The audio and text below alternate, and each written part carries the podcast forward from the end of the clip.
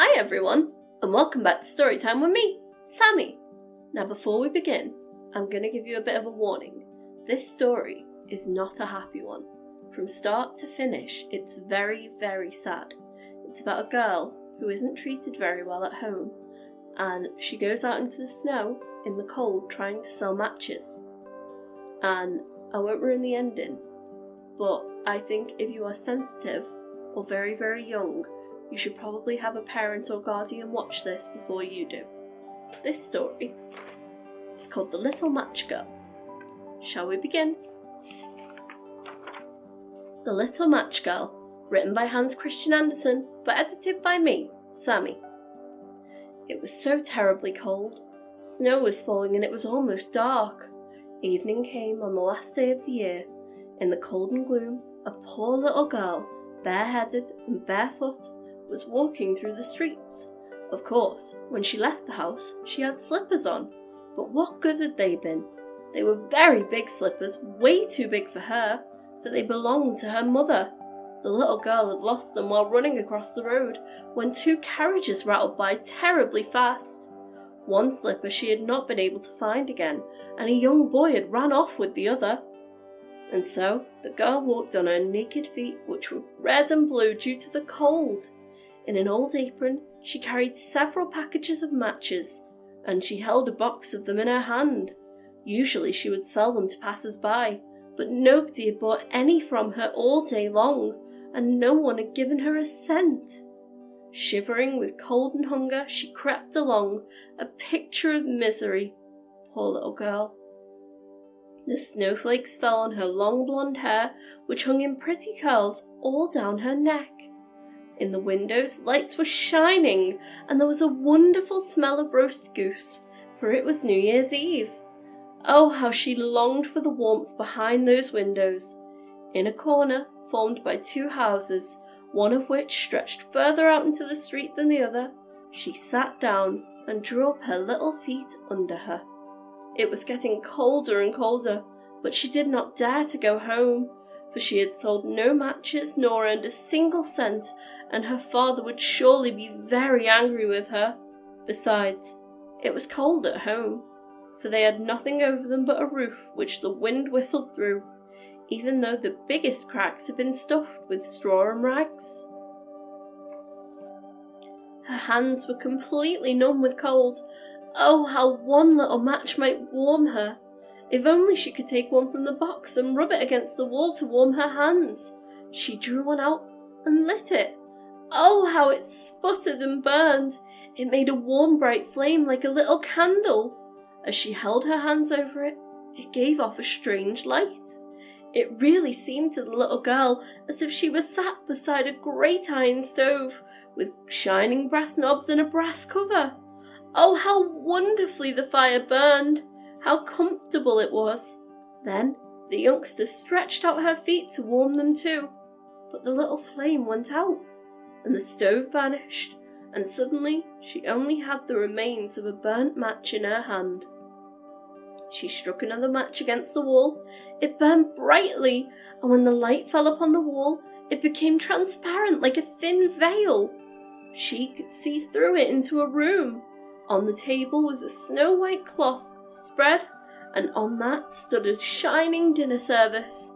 The roast goose steamed gloriously, stuffed with apples and prunes.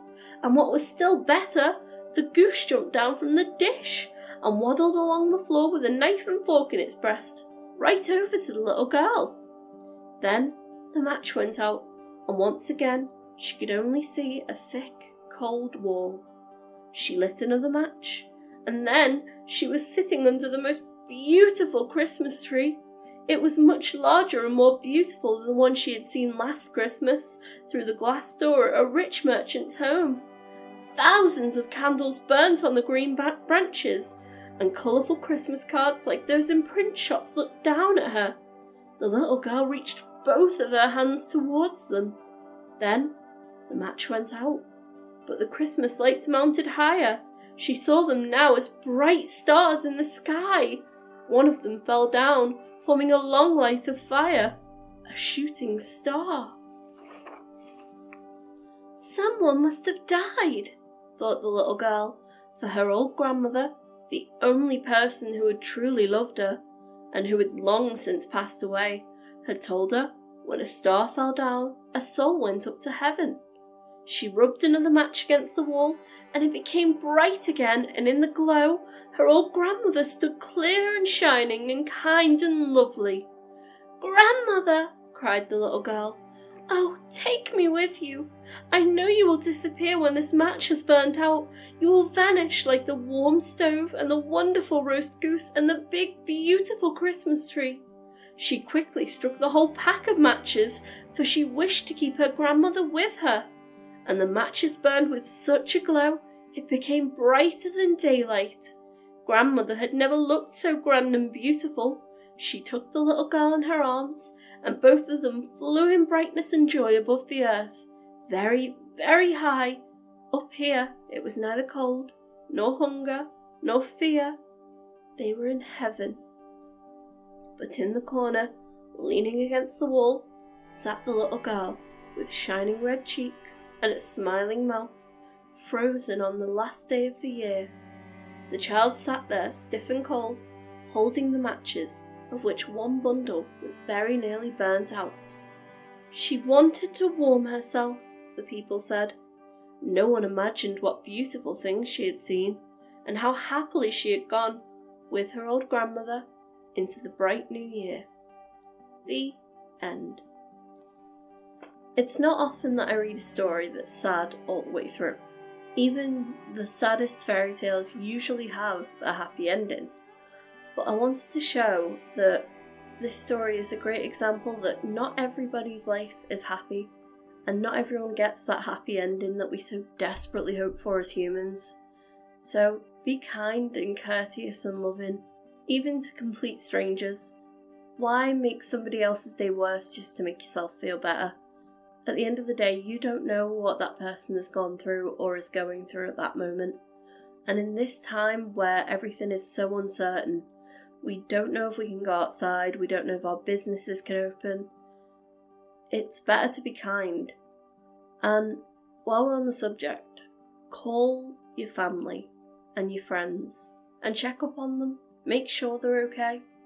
Because the only way we are going to get through all of this is to stay connected as people and to stay loving and courteous.